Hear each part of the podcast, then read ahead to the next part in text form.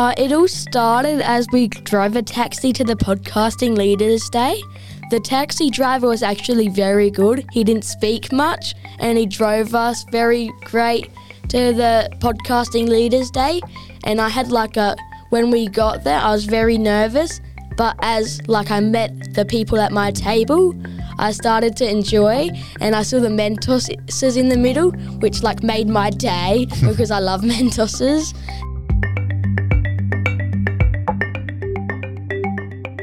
Oh, look, we were really excited and, you know, thought we'd make a good decision about going in the taxi because podcast leaders day.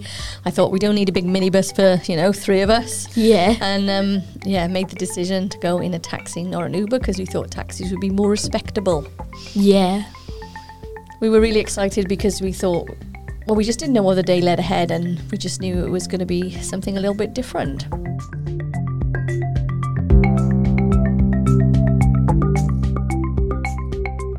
Got there, we kind of set up, found our groups, played some games. Uh, the highlight moment of the day was meeting Jody Yoddy and Ira Glass because they're very pod- they're podcast celebrities and they're very good at podcasting. So that was very enjoyable. And I also liked recording it. I really liked Jodie's interview and, and the way she got everybody laughing and she included everyone and she just seemed blown away by the talent. She was genuine.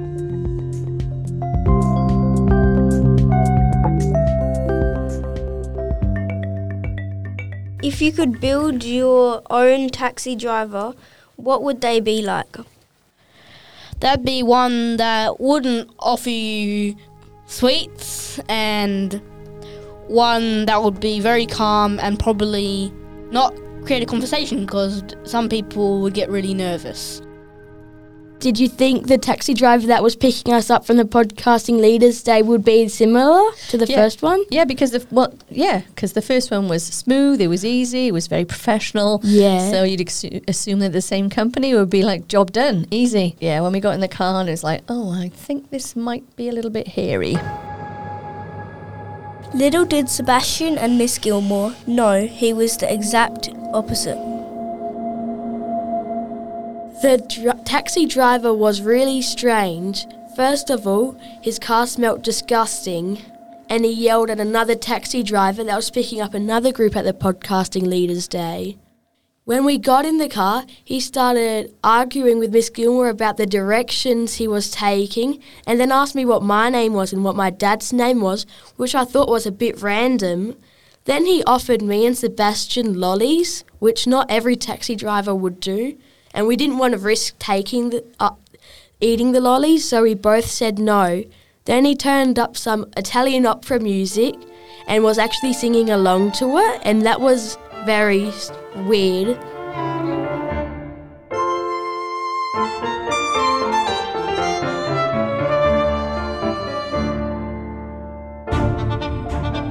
What was the atmosphere of the car like? Well, it was a bit intense and it was quite smelly. It was a little bit like being inside an ashtray, if I'm honest. Um, and we were all squashed in together as we, luckily, were excited about getting home and you know tired after the end of a long day. But yeah, it was very much like an ashtray. So, what was your first impression that things were going to get a bit weird?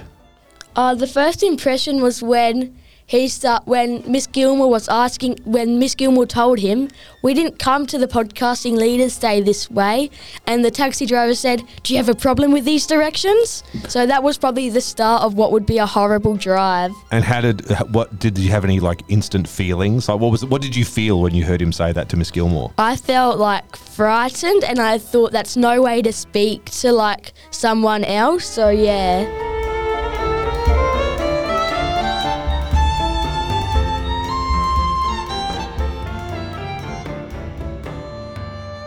Can you tell me about how you try to explain what a podcast is to the taxi driver? Yeah, it was fraught with danger, wasn't it? I kind of said, oh, well, it's a bit like a radio show, except, you know, you're chatting about things and there's, there's not any really music in it. And, you know, it's about the students telling their stories. How did you feel when the driver was swerving all over the road? Well, I was trying not to be worried, but you know, I've got other people's children with me, and I was thinking, this guy is not the best taxi driver, and um, I am not even sure if he's actually got a license.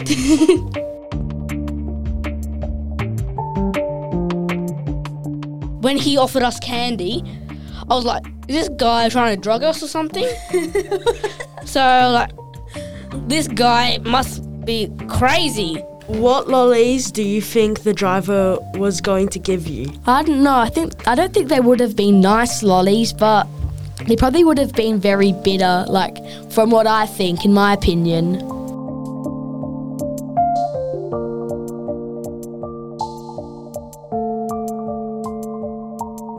Uh, the worst moment on the drive was probably when he started asking me what my name was and what my dad's name was, and then he laughed at my dad's name. That was like probably the worst.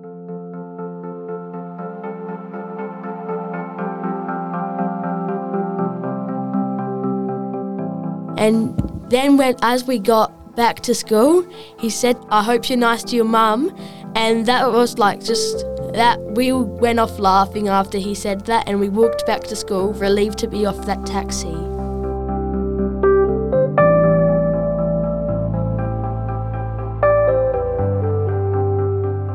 What was the funniest thing that happened on that taxi drive that you went on? I think it was how round Frank and Sebastian's eyes were. They were like cartoon characters.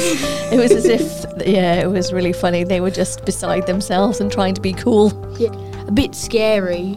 Yeah, it was funny though. Afterwards, obviously, once everyone Yeah. was safe.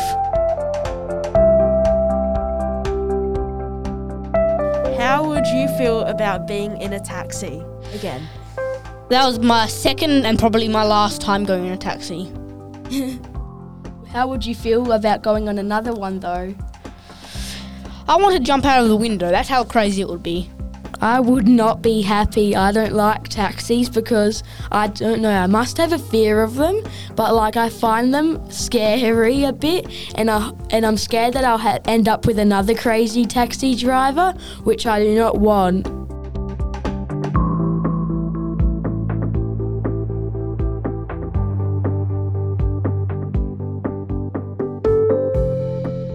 Have you been on a taxi since our podcasting leaders day? I have. I've been in Ubers though, not taxis.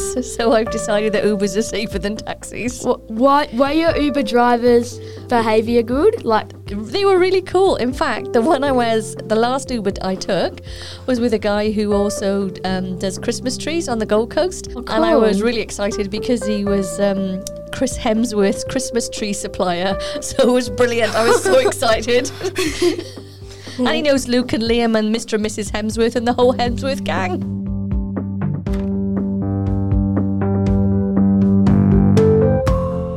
You never know if you'll get a cigarette smoking lolly offering freak or someone who gives Christmas trees to Thor.